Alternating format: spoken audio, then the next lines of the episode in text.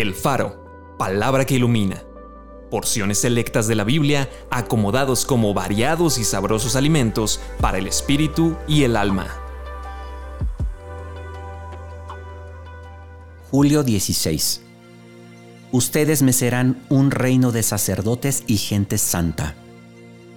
Tú fuiste inmolado y con tu sangre nos has redimido para Dios de todo linaje y lengua y pueblo y nación, y nos has hecho para nuestro Dios reyes y sacerdotes.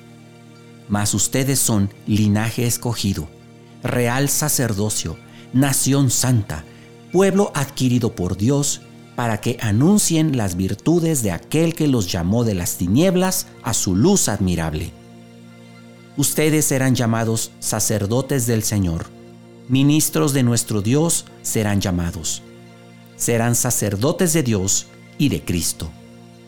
Por tanto, hermanos santos, participantes del llamamiento celestial, consideren al apóstol y sumo sacerdote de nuestra profesión, Cristo Jesús.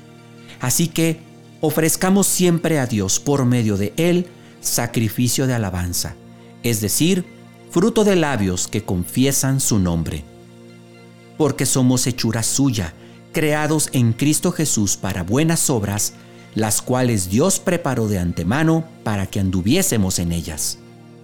El templo de Dios, el cual son ustedes, santo es. Acompáñame a orar.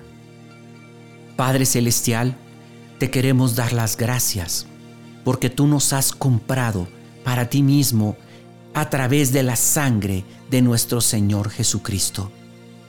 Él derramó su sangre en esa cruz para redimirnos, para rescatarnos del presente siglo malo, para rescatarnos de nuestro adversario el diablo, para rescatarnos y limpiarnos de todos nuestros pecados y de toda nuestra maldad. Ahora tú nos has hecho tus sacerdotes. Gracias Señor, porque somos parte de tu familia, somos linaje escogido somos una nación santa. Somos un pueblo que tú has adquirido a precio de la sangre de Cristo Jesús. Bendito seas.